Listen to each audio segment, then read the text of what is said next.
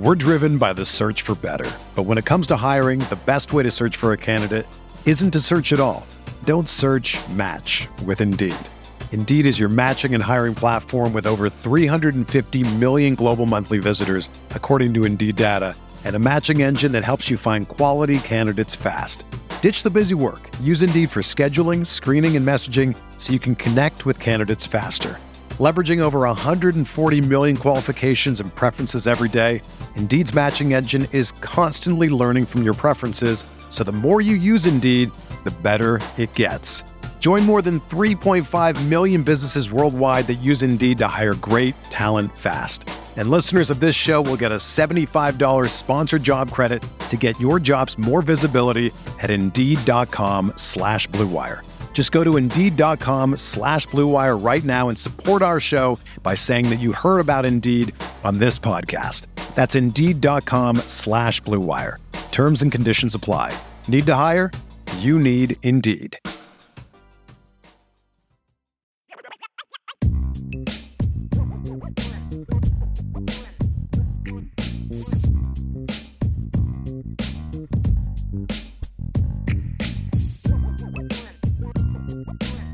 Hello, you are looking live at Ivy Nation Sports Talk. How we doing tonight? Hope you're having a good one with Jesse Stiers. I'm Sean Stiers. As we roll in to Thursday, we have got, about 36 hours or so, something like that, give or take. A little more than 36 hours, I guess, until Notre Dame and NC State kickoff. Don't forget, of course, this weekend, the IB Countdown to Kickoff pod. We're actually going to drop that since it's a noon kickoff Saturday. We're going to drop it a little earlier than usual. We're going to drop it Friday night. So Countdown to Kickoff, both the YouTube and the podcast version will drop Friday night for your listening and viewing pleasure. How you doing, Jesse? I'm doing actually really well.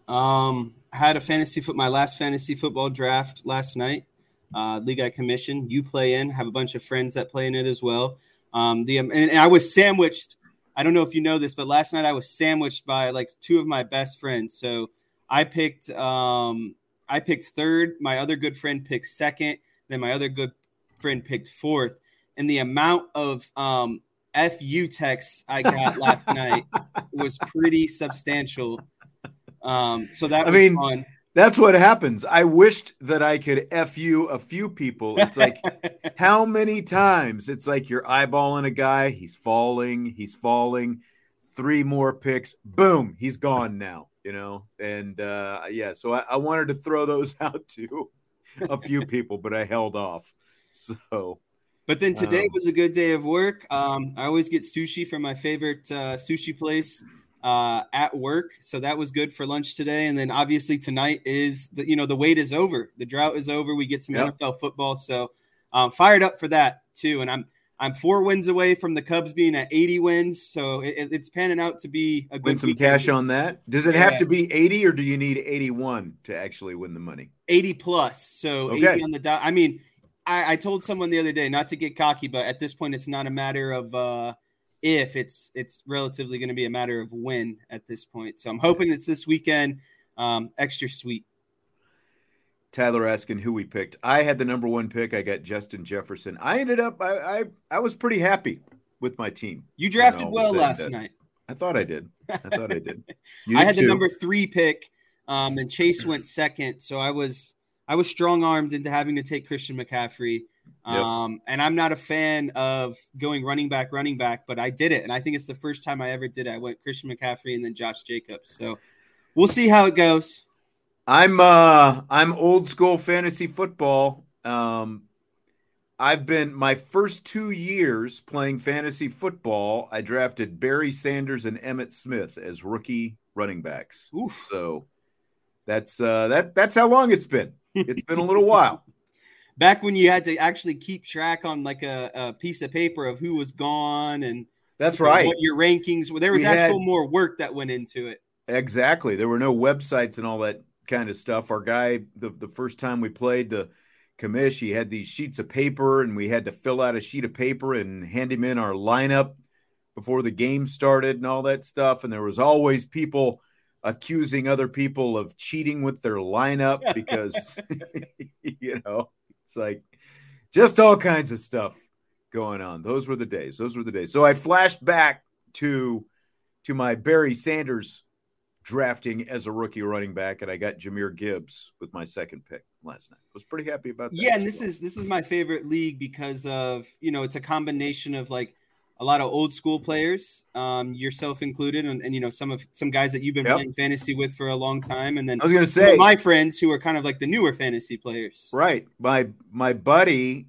Eric, who of course you know, your godfather, he and I played in that same league together when I drafted Barry Sanders back in our Army days. He's the guy from my Army days that I still keep track with the most. We have been playing fantasy football for the better part of, 30, whatever, how many years. But we've taken a couple years off here and there, so it's probably a total of 30 of the last 35 years or something like that. And then my buddy Randy, who I was in college with as well, is part of the league. And he and I and Eric have been together for the better part of those 30 years, so... Us old guys have been at it for a while. Exactly. Well, let's get to business. We've got some Notre Dame to talk today, and Marcus Freeman held his Thursday Zoom with the media earlier this afternoon, and we got an update on Devyn Ford, the kickoff returner, as well as Nolan Ziegler, the linebacker, whom we have not seen this year. Here are a couple of updates on those guys. Devyn will be out, still in concussion protocol from last game. Nolan Ziegler is continuously dealing with a personal issue that has to it really relates to mental health. And so he's progressing, but he's just dealing with a personal issue. And all right, so Devyn Ford to begin with. The helmet-to-helmet hit that he took in last week's game against Tennessee State that was not flagged. He is out with concussion symptoms still. He will not play this weekend. Freeman said Jadarian Price and Jeremiah Love will be the kickoff return men to take Devyn Ford's place there. So he really, just in terms of in the offense, has not been as big a factor as he has with special teams, Jess. So that's kind of where potentially he will be missed the most. But you've obviously got a couple pretty fast, explosive guys potentially out there taking his place with Price and Love. Yeah, and that's, you know, I think that speaks to the depth of, you know, the Notre Dame running back room, and something that we've kind of talked about, you know, throughout the season that's been noteworthy. And you're getting a lot of younger guys' experience, and, you know, Price and Love are guys that provide explosion, and the ability to, you know, get downfield quickly. So as much as it sucks to see Ford out, and, you know, because of a hit and because of, you know, concussion protocol and everything like that, I'm confident that Notre Dame is very well equipped, you know, to handle the situation essentially going forward. And again, it's just the only thing to me that it really hurts is the depth that we've talked about. You know, instead of having, you know, 5 guys in the running back room, you're going to have 4, you know, maybe they carry a 5th one just in case. I don't know. I don't think that they would. But yeah, it's not a huge blow overall. You know, Ford's biggest impact is on special teams, I would say. And like Anthony says, he likes the kickoff replacements a lot. Again, you've got a couple of pretty good ones out there, and Jabron Payne has been back there on kickoffs as well. So be curious to see if Payne stays out there or if we get both Price and Love out there this weekend against NC State. And also, by the way, thank you very much for the super chat, Anthony. We do appreciate that. And then Nolan Ziegler, just unfortunately, the mental health issue. He missed all of fall training camp, had a really good spring, but missed all of training camp, and then, as Marcus Freeman says, still dealing with that, and don't expect him back anytime in the near future, unfortunately. So hopefully things go well for Nolan Ziegler. We'll obviously be thinking about him. We're driven by the search for better. But when it comes to hiring, the best way to search for a candidate isn't to search at all. Don't search, match with Indeed. Indeed is your matching and hiring platform with over 350 million global monthly visitors, according to Indeed data, and a matching engine that helps you find quality candidates fast. Ditch the busy work. Use Indeed for scheduling, screening, and messaging so you can connect with candidates faster. Leveraging over 140 million qualifications and preferences every day, Indeed's matching engine is constantly learning from your preferences, so the more you use Indeed, the better it gets. Join more than 3.5 million businesses worldwide that use Indeed to hire great talent fast. And listeners of this show will get a $75 sponsored job credit to get your jobs more visibility at Indeed.com/Blue Wire. Just go to Indeed.com/Blue Wire right now and support our show by saying that you heard about Indeed on this podcast. That's Indeed.com/Blue Wire. Terms and conditions apply.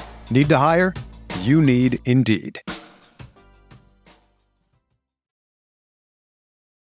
Football season is upon us, which means my schedule is ramping up even more than normal. And it makes it a lot harder to spend as much time cooking and preparing meals as I want and need. And eating healthy can be especially challenging. That's why I'm looking forward to getting ramped up with Factor, America's #1 ready-to-eat meal kit, which can help me fuel up fast with chef-prepared, dietitian-approved, ready-to-eat meals delivered straight to my door.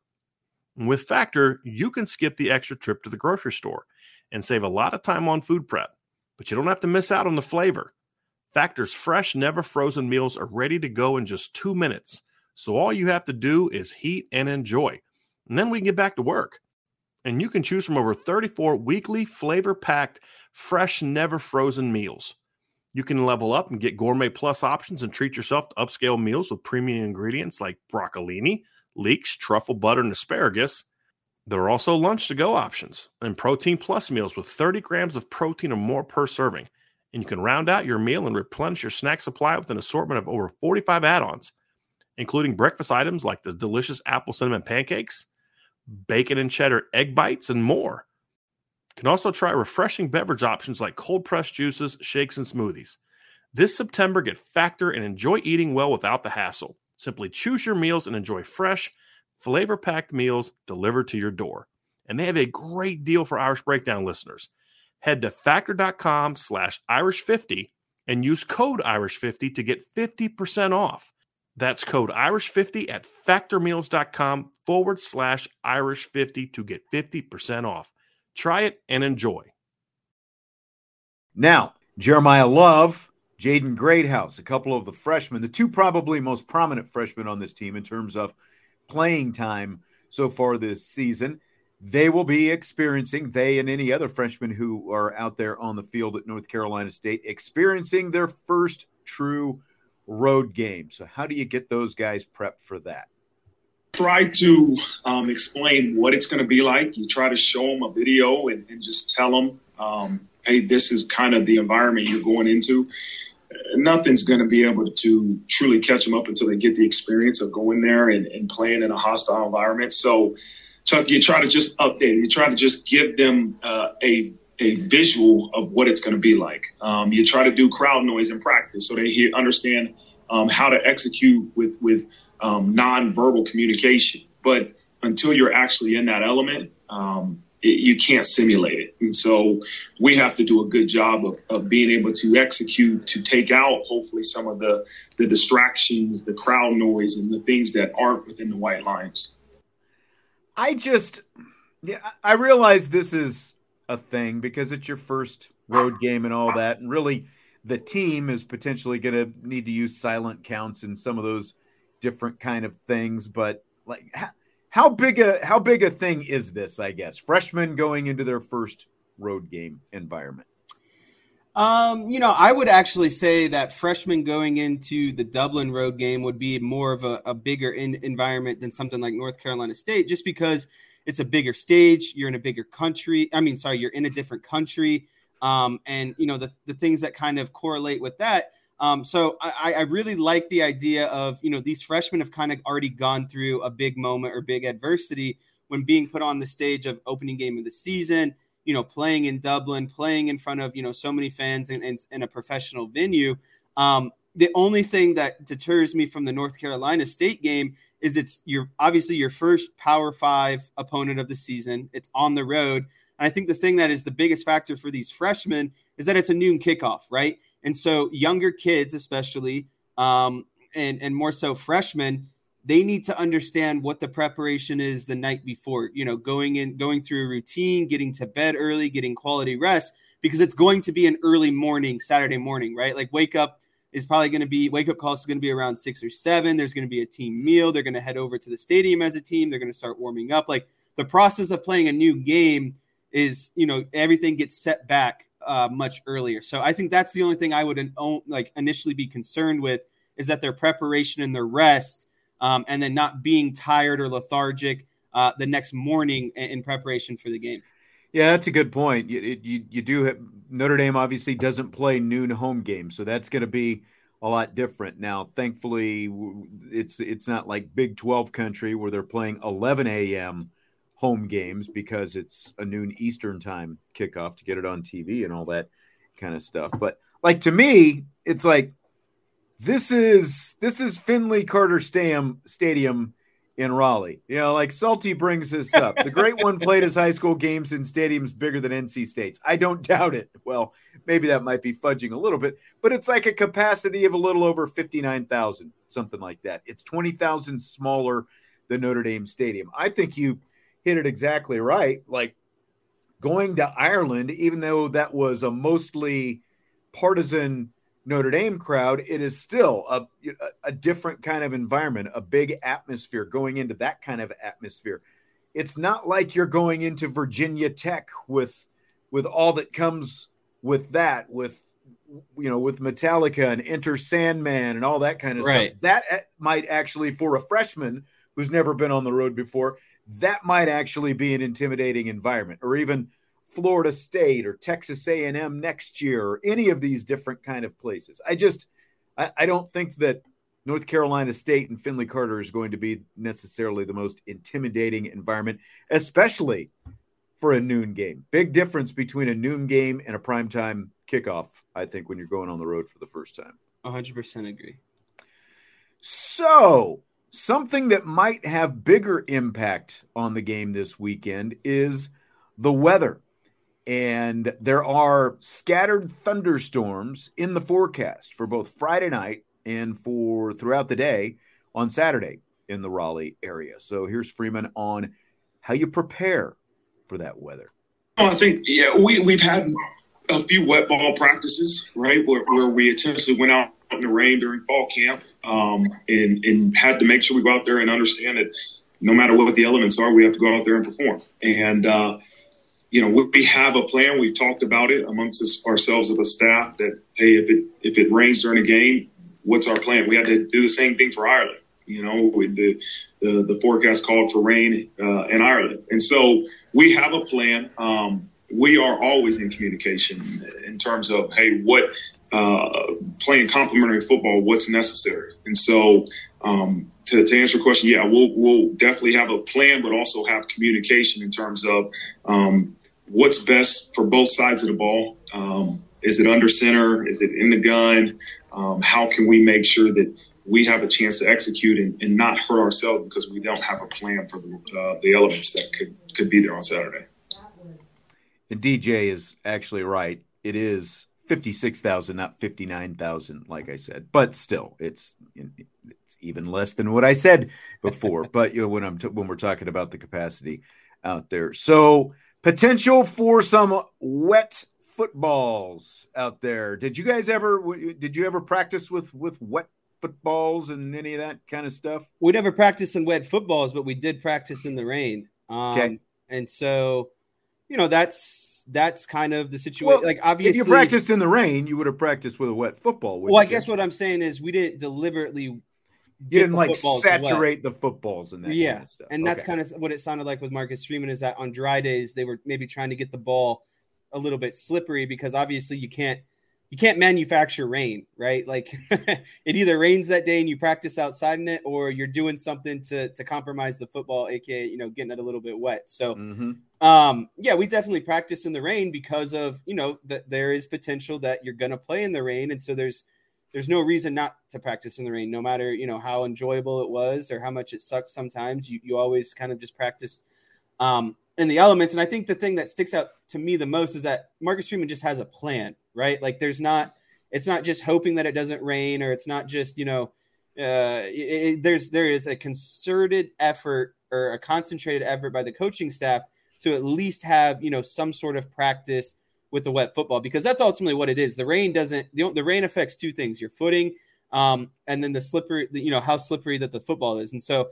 I think if there is going to be rain, Notre Dame has to be surgical or precise about when they want to pass the ball, because Notre Dame, the run favors Notre Dame. They have a very good running game, a physical downhill running game. So I would just see, you know, maybe an uptick in rushing, and then, you know, like I said, being more selective when you decide to pass the ball off the run game or the play action game. That's exactly it. I think you're right. The rain has to favor Notre Dame because they have the better run game, and they also have the more accurate quarterback. Like we've talked about Brennan Armstrong, and we're going to talk about him more here in a minute, but you're talking about, okay, you've got a mobile quarterback, but he is also the less accurate quarterback. So I think the combination for Notre Dame of great running game, accurate quarterback with Sam Hartman is, you have to favor that much more over much less accurate quarterback, even if he is mobile, because he is the biggest threat of run that they have. Their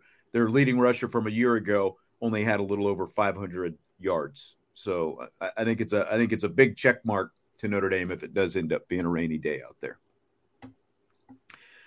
Speaking of Brennan Armstrong and NC State, we'll save Brennan Armstrong here for a minute. I hope you've got your whiteboard ready to go, because we're going to be breaking it out here pretty soon. This next one is going to lead us into the whiteboard.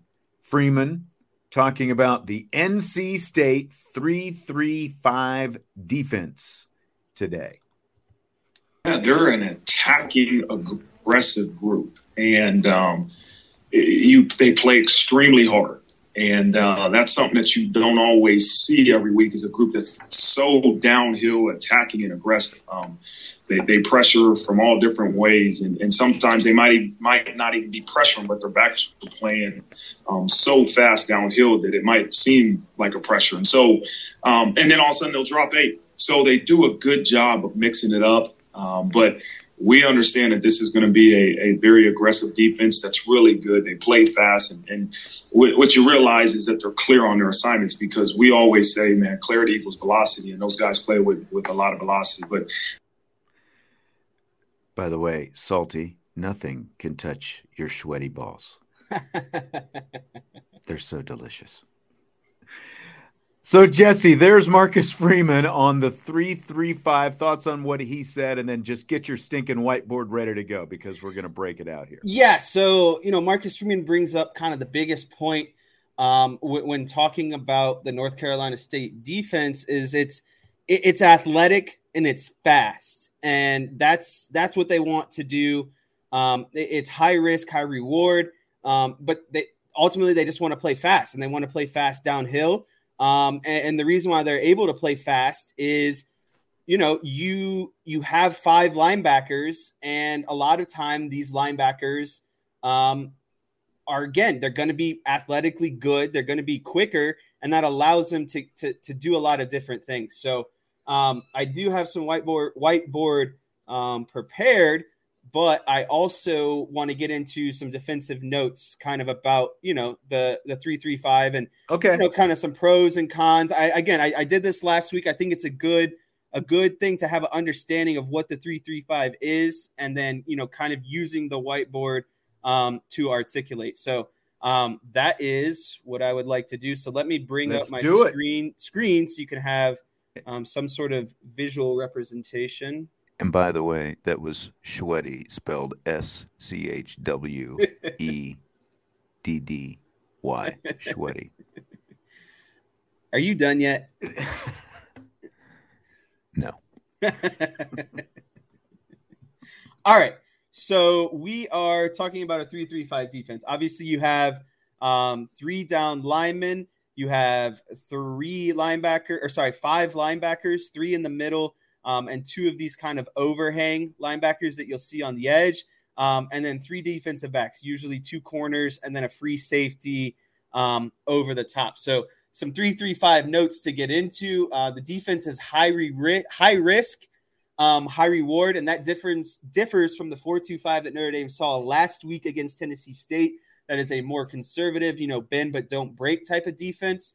The reason why this that this defense is so successful is that you can derive a lot of pressures off of it. And some defensive coordinators take a more athletic route, and they're known for, you know, some coordinators would like to drop their linebackers to defensive line, and this allows the defensive line to stunt and be, you know, quicker essentially. And then you'll also see kind of maybe bigger defensive backs drop down to the linebacker core to work in combination for stunts. So everywhere they want to get more athletic. And again, this allows for heavy pressure and disguise coverages. Really, that's the big part, is the disguise coverages while, you know, bringing some sort of pressure at the same time. So some of the strengths of the – well, and this is something not necessarily this team because, you know, again, they saw maybe something similar with Navy. But, like, you think back to some of these odd fronts that Notre Dame faced a few years back, really, like Vanderbilt comes to mind, Ball State comes to mind. Again, that's been a few years, but the odd fronts with more linebackers standing up off the line, like you're talking about, that's given the offensive line and the protection fits at times, just because, like, you think, well, there's only three guys down, you know, so Notre Dame's big, massive offensive line should be able to handle it. But what happens is they mix up pressures. They bring guys from different places and stuff like that. And they essentially try to confuse the offensive line in terms of where the pressures might come from. Exactly. And that's what makes this defense so hard to defend some, or, you know, attack sometimes, is exactly what you were talking about. It's an odd front, and they'll mix and match pressures with their linebackers. They'll create four-man, five-man pressures with different stunts amongst their defensive line and their linebackers. So, you know, some of the bigger strengths for this 3-3-5 defense is it has a ton of flexibility and versatility within the scheme. You can move a lot of guys around, and that's a big one of the big overall strengths. And really, too, it's easy to not tip coverage. They can disguise coverage, and they can run cover one and cover three in the same pre-snap shell, right? So they can come out in this same look that I'm showing here, and they can be playing cover one or cover three, and you have no idea. And what cover one is basically, you know, you have man and you have a free safety over top. And then in cover three, these corners are going to bail out and the safety is going to be over top. So they can show the same pre-snap look, and you don't know if they're going to run cover one or cover three. And another thing that is really beneficial for them is even, we've talked about this before, a great thing is pre-snap motion, and that's a lot of what Notre Dame does to understand coverage. Well, that's not going to help them against this defense, because these five linebackers, they just shift. They pass along the motion man. So even with motion, you're not going to know what coverage they're playing. There's nothing that's going to tip their pre-snap coverage. So that's a big strength of their defense, and it really allows for their linebackers or their overhang players, these five guys, to work into – the blitzing that we talked about, different stunts with the defensive linemen. And I'd say the last big strength is its ability to adjust to different formations.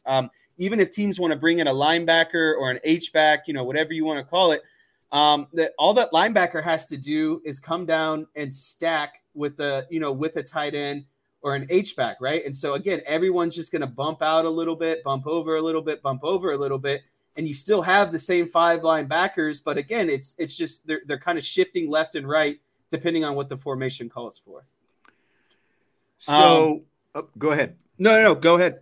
Well, you've got more, so continue, and then I'll save my questions as we go. Yeah, so we just kind of talked about the strengths of the 3-3-5 defense. I'd like to get into some of the weaknesses of the 3-3-5 defense and where Notre Dame should exploit this. That's defense. Basically where I was going to go. How Notre Dame can exploit it. What some things that they can do to try to take advantage of it, especially with the guy like Hartman and all the different personnel they have.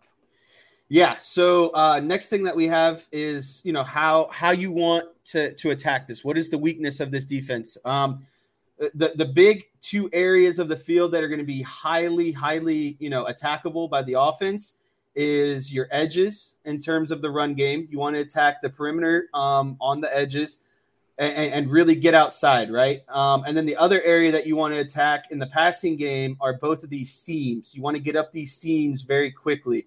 So if these are the areas of the field that you want to look to exploit, you want to exploit the run on the edge because you only have three defensive linemen.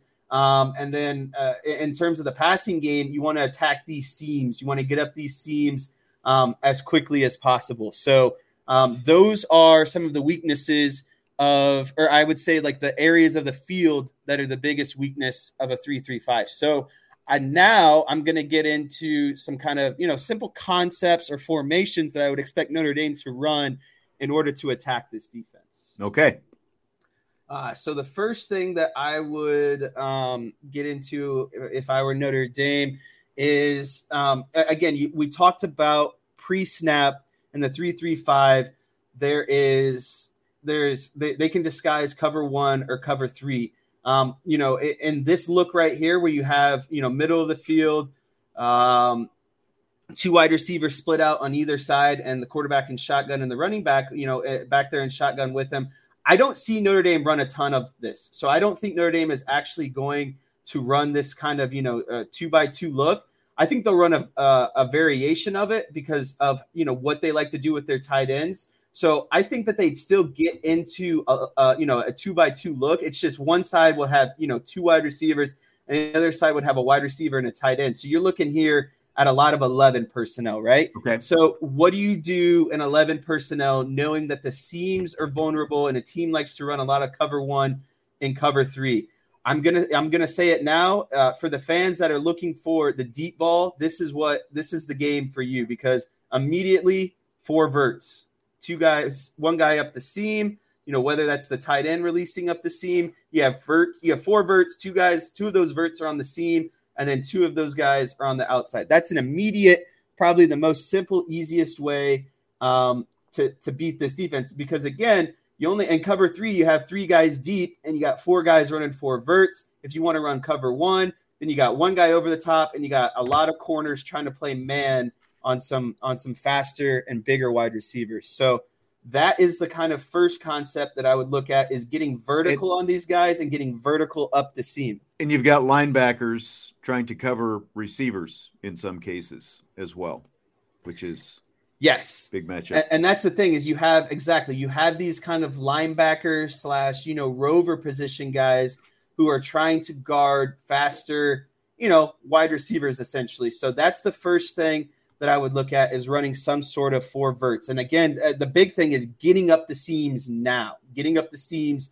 very, very quickly because, you know, seam routes, the corners are going to try to squeeze the seam with the safety help. It's just a matter of, are they going to get there quick enough? Like you were talking about. And so a good quarterback can hit that route from, you know, on either side of the field. Sam Hartman's got to see these number one wide receivers on each side of the field and be able to drop it to them rather quickly. So that's in terms of, you know, first and foremost in the pass game, it's getting vertical quickly. Let me go to. Well, here's a question from DJ. Wouldn't RPO and tunnel screens be successful is what DJ asks. I would lean towards no, because that plays into their athleticism and their downhill and their speed and their ability to rally on the ball as linebackers. You really want to try to stretch this defense out. Because, again, they're running a lot of cover one and cover three. And if you can get vertical with four guys, you're just basically outnumbering them or asking, you know, some of these corners and linebackers to basically play one-on-one coverage down the field. Gotcha. I just think the underneath stuff bails them out. And, it plays into their advantage of wanting to play, you know, downhill fast and being athletic downhill. And then you're basically just kind of asking Sam Hartman in a couple of seconds to figure out who's the open man deep and go for it. Yeah, when he's got to diagnose, you know, the potential of having two coverages off the bat, right? Because it's either cover one or cover three. So I like the idea of sneaking Chris Tyree or some of these bigger tight ends down the seam. Yeah, that's what I think we're all kind of, it's a good day because I'm not, BK says, looking for Tyree for a big game versus the linebackers going up the seam. I like that. I think that is, it's another advantage Notre Dame in that instance. What else you got? So next screen is, again, another formation that I would expect Notre Dame to get into. And this is, it plays into a lot of what we saw last week. I think if you're, depending on what hash that you're in, you want to put trips into the field side, right? So what that means is you if the ball's on the right hash, you put three wide receivers to the field side in some sort of trips formation. And again, I don't care how you comprise the trips, whether that's a tight end and two wide receivers, whether that's three wide receivers, I don't necessarily care. But the reason why the trip into the field side is so successful is because it forces the Sam linebacker to have to bump out, right? This guy right here now has to bump out. And so if my stuff would coordinate, what that means is now this Sam linebacker has to split the gap between the last guy on the line of scrimmage and the number three wide receiver to his side. And that now leaves only five guys in the box with five offensive linemen, right? And so these trips will displace the Sam linebacker and allow for an even matchup in the box. Five linemen and, three down linemen and two linebackers. So you got a 5-on-5 matchup. So immediately what I look for in this instance is you ask your tackle to reach the defensive end or the end guy on the line of scrimmage. You ask your center to reach the nose tackle, and now this is similar to that Jeremiah Love touchdown that we saw last week. When you can pull two guards out in front, I mean, you basically have, again, five linemen, and then you got these two pulling guards. It's a 2-on-2 matchup, right? And so all the running back has to do is get behind these two pulling guards, and you got the numbers. There's a hat for everyone accounted for. So this trips to the field side is going to displace the Sam linebacker, get you even numbers in the box in terms of 5-on-5, and then you start pulling these guards out, and you just have a good numbers matchup. So that's the thing I would look for. And also, and if you're not going to run out of this look, what this does too is if you have trips to the field side, I guarantee this safety is going to have to play some sort of help defense over here. So what does that do? That leaves frees up more space. Yeah. That leaves your boundary wide receiver one-on-one with a corner. I'll take that matchup any time of the week. Again, because of you displace the Sam linebacker and you get even numbers in the box with a 5-on-5 matchup.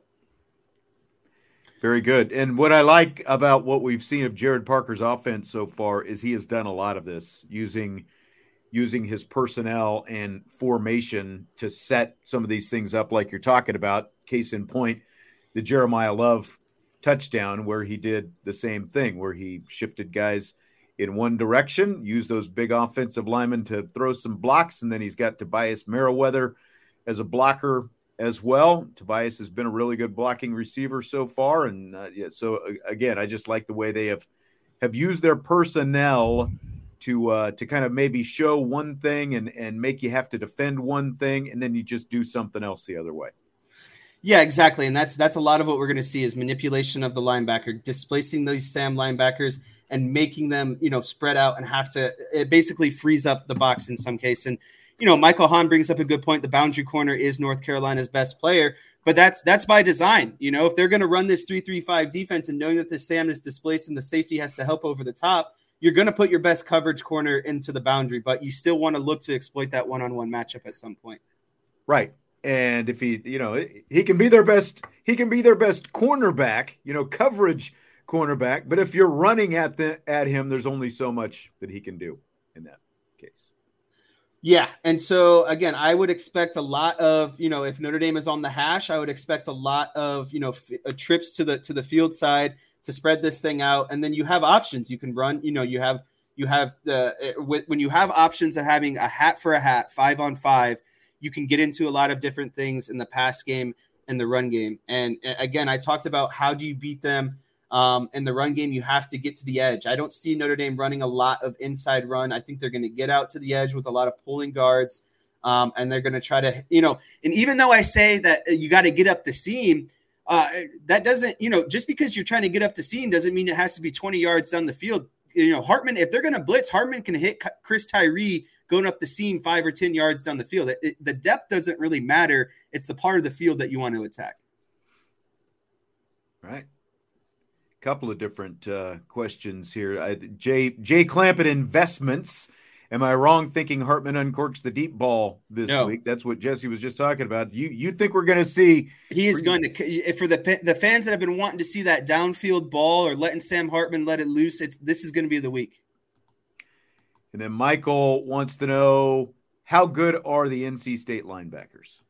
In order to play a defense like this, you have to be fast and athletic. You got to be able to, hold your own in the run game, but also be able to help out coverage wise. I think this defense demands the most out of coverage, out of their linebackers, because of what I was talking about, how these offenses are going to displace these overhang or kind of Sam linebackers in the pass game. And I'll give North Carolina State credit to their linebackers. Their linebacker was the ACC player of the week last week, or defensive player of the week last week, I'm pretty sure. So these linebackers know how to play, and they know how to play fast. Yep, it's going to be a really interesting matchup up front. G-Baby saying Jeremiah Love's going to have a great game this weekend. Going to be really curious to see what the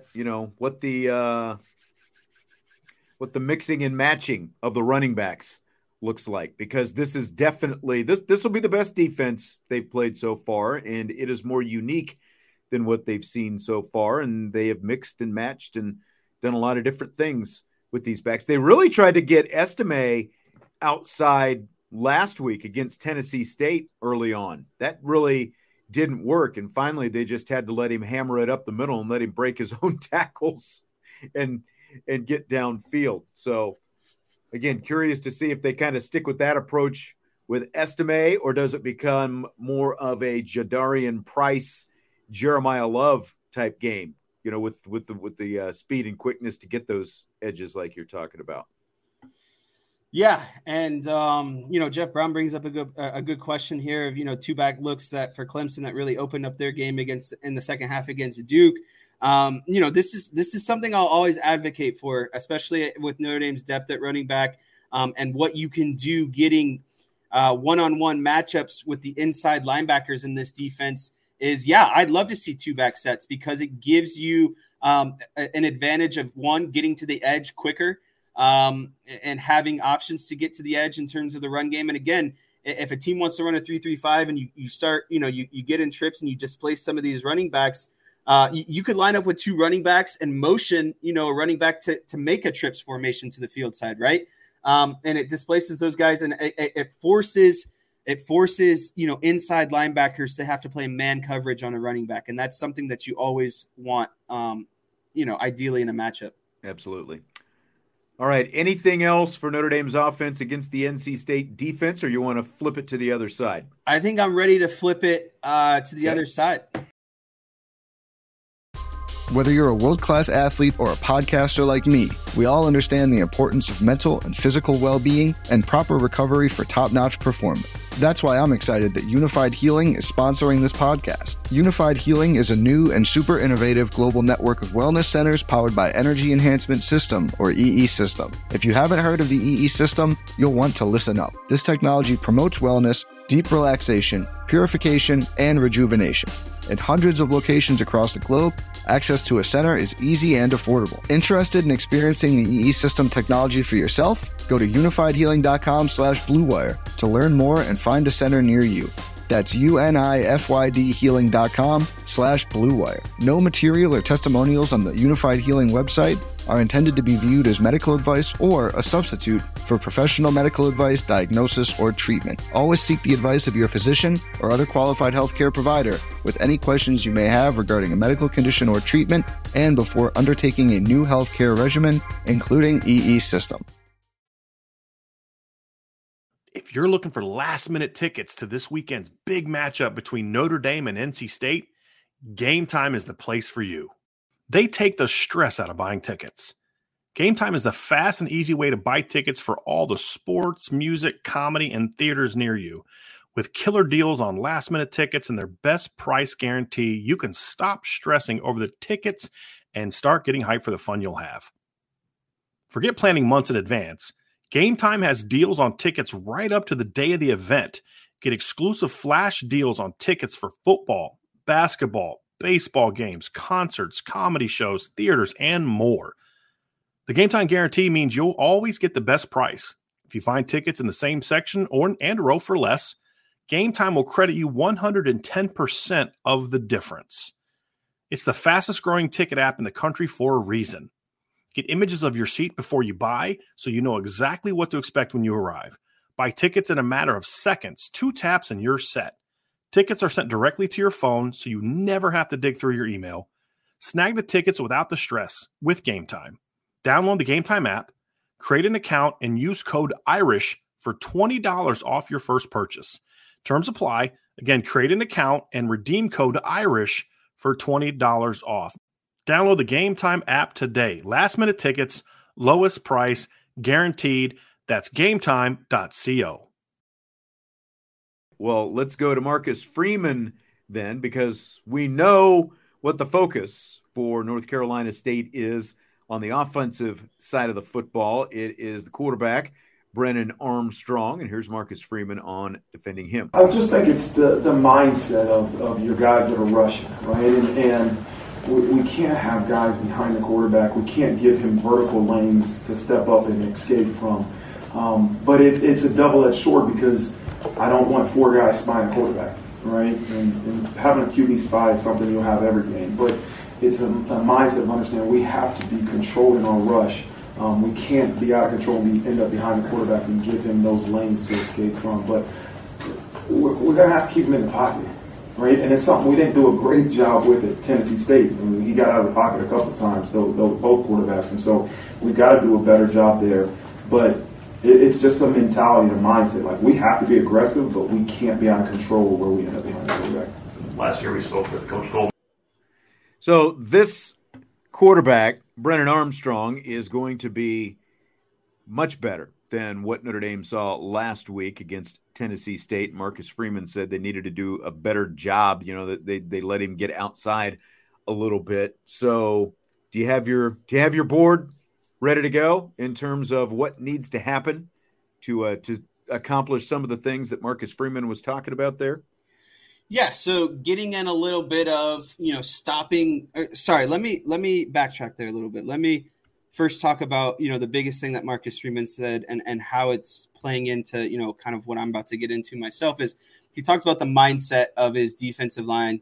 And specifically, I think it's more geared towards his defensive ends, right? Because the defensive ends have the biggest task this week. They have to distinguish between zone read and designed quarterback run. That's a big difference for the defensive end, and it completely changes your assignment. And that's probably the biggest thing that Al Washington has been working on with these defensive ends all week is distinguishing between zone read and designed quarterback runs. And they have to have the mentality of, and like he said, you can't get upfield because if you bull rush and get upfield, that's going to create very nice running lanes for Brennan Armstrong, and that's the last thing that Notre Dame wants. Because I personally see Brennan Armstrong more of a threat as a runner than I do a passer, to be quite honest with you. Me too. His passing game complements his running game. It's not the other way around. So, getting back into a little bit of what I was talking about, you cannot blitz because that is going to create lanes and alleys. And so, as boring as that sounds – Notre Dame cannot, we've seen the tendency with Al Golden before, he cannot get into blitzing because that is going to create, a blown blitz, a blown assignment that's going to create an easy lane for Brennan Armstrong to run down. So what would you expect? You should expect a 4-down front. That plays into, Notre Dame's kind of standard typical defense. You can expect a lot of zone reads. You can expect a lot of RPOs. You can expect a lot of play-action boot, and you can expect, pure, straight quarterback design runs. Those are the things that you can expect out of this offense. So how do you beat it? What's the beater for this type of offense? Well, you have to have some sort of manipulation with the run fits. So that'll bring me over to my whiteboard. What exactly does that mean? That means that these four guys need to get busy or I can't even, I don't think this is going to edit quite. It doesn't really make an ellipse. It makes more. Oh, there we go. You have to be concerned about these four guys have to play the best game that they've ever played, right? They can't create alleys, and they have to be able to stunt how they bring pressure on this North Carolina State front. They just can't keep coming up the field all game. In order to really manipulate the run game, there needs to be a variation of stunts among this defensive line. So maybe it's, defensive end is folding in and defensive tackle is folding out, maybe, on both sides. And maybe, sometimes they find a way to bring in one of these linebackers to get a 5-man stunt, but it has to be, the defensive line has to manipulate the run game by doing some sort of running stunts. The next thing is, this is something that I advocate for a lot, and I think it can be very successful. I don't know if Notre Dame is going to do this. I hope that they do this. It's what I've known to be some sort of Viking stunt. And what this is you are going to, instead of bringing your defensive end, he's going to drop into coverage, and now you replace him with a linebacker. So what that does is it allows – first, it's going to throw off the read of the quarterback. Mm-hmm. And then second, you're getting a more athletic, more faster guy that is going to have a better chance of tackling someone like Brennan Armstrong. And I not only like that coming out of linebackers, but, again, something that we saw a lot of success with last year in the Notre Dame defense is why not bring this corner off the edge right now and then bring off, allow this defensive end to work into the flat coverage there, and then allow your safety to kind of replace that corner. But I love the idea of bringing these backside corners immediately on Brennan Armstrong so he's forced to make a decision of, I need to either tuck this ball and run now, or I'm going to sit here and get smoked by a cornerback, essentially. So that is something that I like, too, is playing games with these defensive linemen, dropping them into coverage, and replacing them with a 4-man stunt with either your linebacker or your defensive back. Right, so you're saying – like you started off by saying you cannot blitz. What you really mean is you cannot blitz your linebackers necessarily. You shouldn't bring more than 5 ways guys to get pressure, right? But there are other ways to get pressure on him. Yeah, you just need to create four-man pressures with different stunts, and you can blitz a corner, but you need to replace that corner. You can blitz a linebacker, but you need to replace that linebacker essentially. So I would Notre Dame. I don't see them bringing more than 6 guys this week. I think bringing 5 is enough, or is more than enough too. I see the majority of the time you'll see them working 4-man fronts, different stunts among the defensive line, and then again, maybe dropping that defensive end into coverage, and that's an advantage for Notre Dame because of the athleticism of Botello, Jean-Baptiste. Those are guys who can easily fold into coverage here and there, essentially. Yeah, exactly. So to kind of take it a step further. I really want to emphasize – let me before I get into that, I think if you get into second and third and long, you're going to see a dedicated QB spy, and that's going to be the Maris Leafau or the Jalen Sneeds of the game, where if it's second and third and long, yeah, it's a passing down, but it's not really a passing down for NC State in all regards because Brennan Armstrong would love to run the ball. So how do you beat that? You get a nice 4-man stunt, and then you have a quarterback spy with Maris or Jalen Sneed, who has eyes on the quarterback at all times. Eyes, good athleticism, the whole thing. Yep. Right. And then this will bring me into my last point. And again, I want to emphasize how important these up front 4 guys are for Notre Dame. They are going to dictate this game and really ultimately determine the success of, whether or not Brennan Armstrong has a great game. And this is going to go back to exactly what Marcus Freeman was just talking about in his press conference. There has to be what I'll call lane integrity. And when I was playing football, we called this the cage concept. I'm not sure if you've heard of this before, but you have a high cage and you have a low cage. Your high cage are your ends, your defensive ends. Those are your high cage players. And then your low cage players are your one technique and your three technique.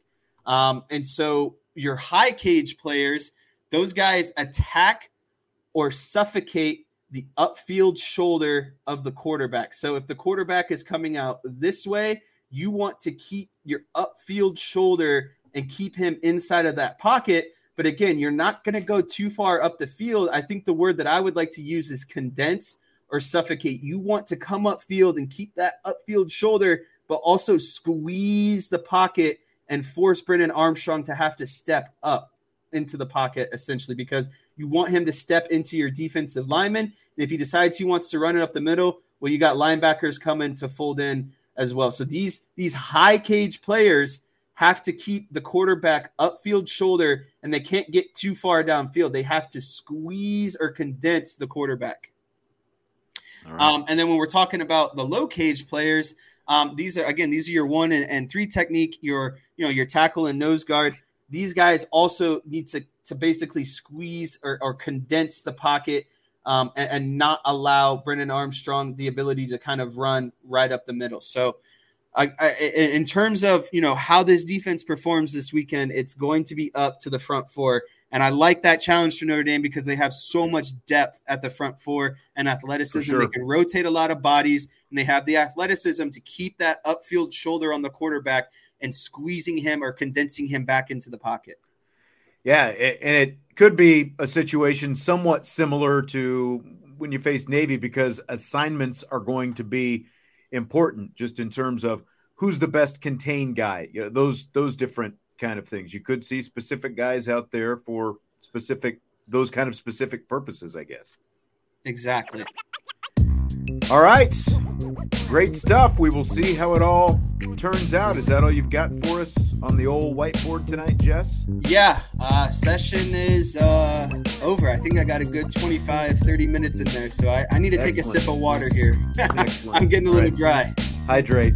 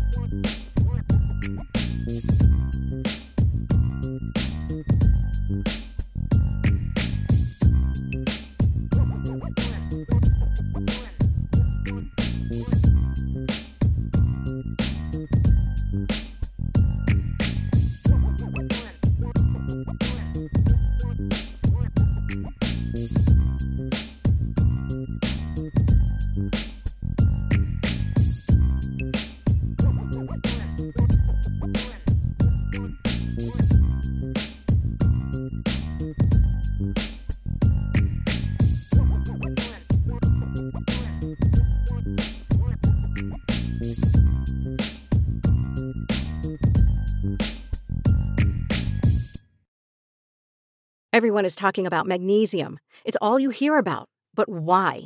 What do we know about magnesium?